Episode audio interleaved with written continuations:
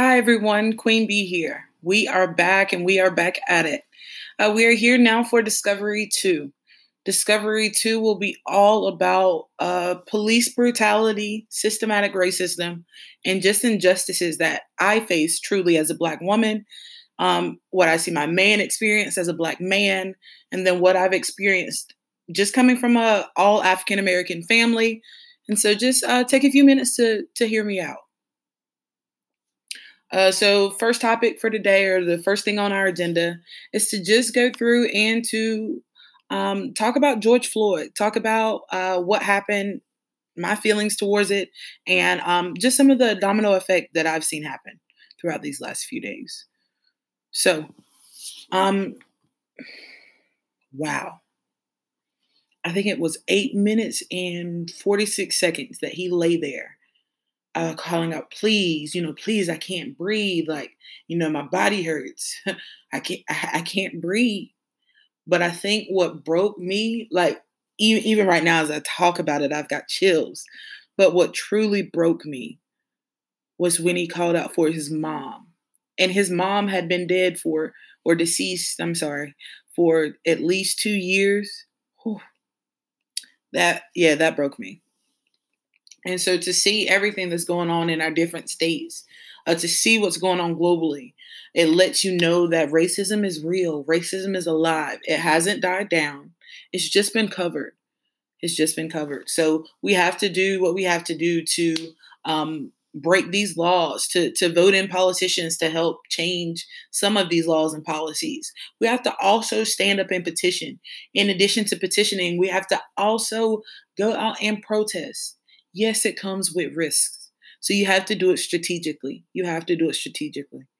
Uh, we have to be organized, and and we can do this. We can make a change, and we can be that voice uh, for for others and for the world to say, "Hey, we know this is not right. So what can we do to fix it?" Um, truly, George Floyd's death, uh, to me, felt as like the tip of the iceberg.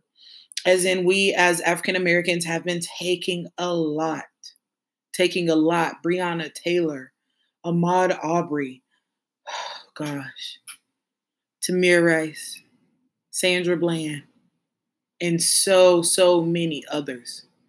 We have been taking a lot. How, how much more do you want? Because we ain't got no more to give.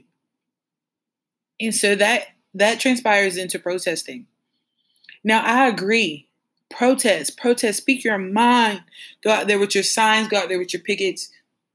Uh, go out there and just speak your mind and, and be vocal about how you feel and, and, and exactly your message.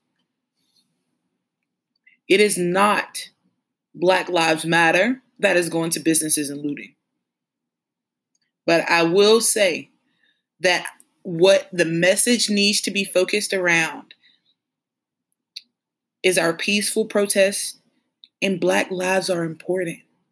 Black lives matter. And as of right now, it doesn't seem like, especially to police and, and in politics, that we we are human, we are beings, and we are important. It's really shocking to see that even with everything that's going on in the world right now, all the documentation that we see on social media, it's still uh, we still have cops going out there um, just abusing abusing their power, abusing the badge.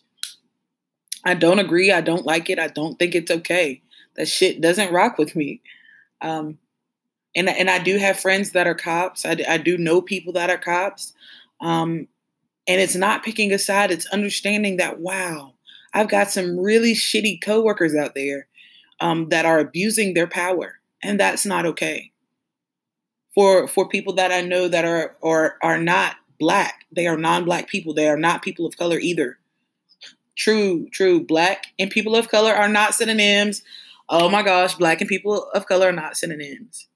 People of color are, are encompassing of a whole lot more individuals. But I do have some non-black people, some white people that experience white privilege that have yet to speak about it. And of course, no, I'm not going to address the elephant in the room. And and they understand their privilege. It is not my job to educate. It is up to them to research and, and to change and to take that upon themselves to make themselves a better person. Of course, I can send resources and whatnot, but it's not it's not me uh, that should be educating. They have to take that among themselves. It truly hurts, though, um, being a black woman in America. We are the most under uh, uh, underrepresented, underrespected, under oh gosh. Mm we have to be strong. We have to. We have no other option. No one else is looking out for us. And so we persevere. In addition to be being so under respected, we are also the most educated population too. Two two degrees here. But I said all that to say we have to do better with our black people. We are people. We are people, individuals. You steal our culture. You steal our moves. You steal our hair. You steal our cooking. You try to steal our men. You try to steal some of our jobs.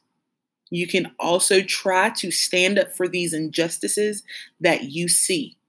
You can also try to stand for the for for for for something bigger than yourself you have to recognize, especially for my some of my white listeners, you have to recognize your privilege.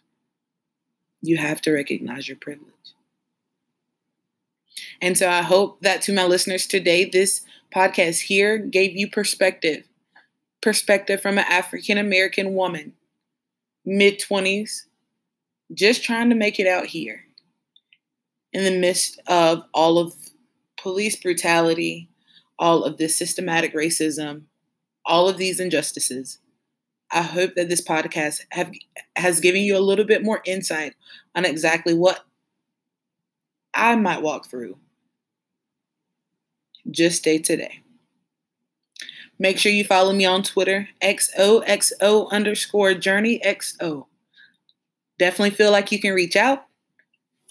And if you need anything, you know exactly where to find me. Thank you all for listening. Queen B here.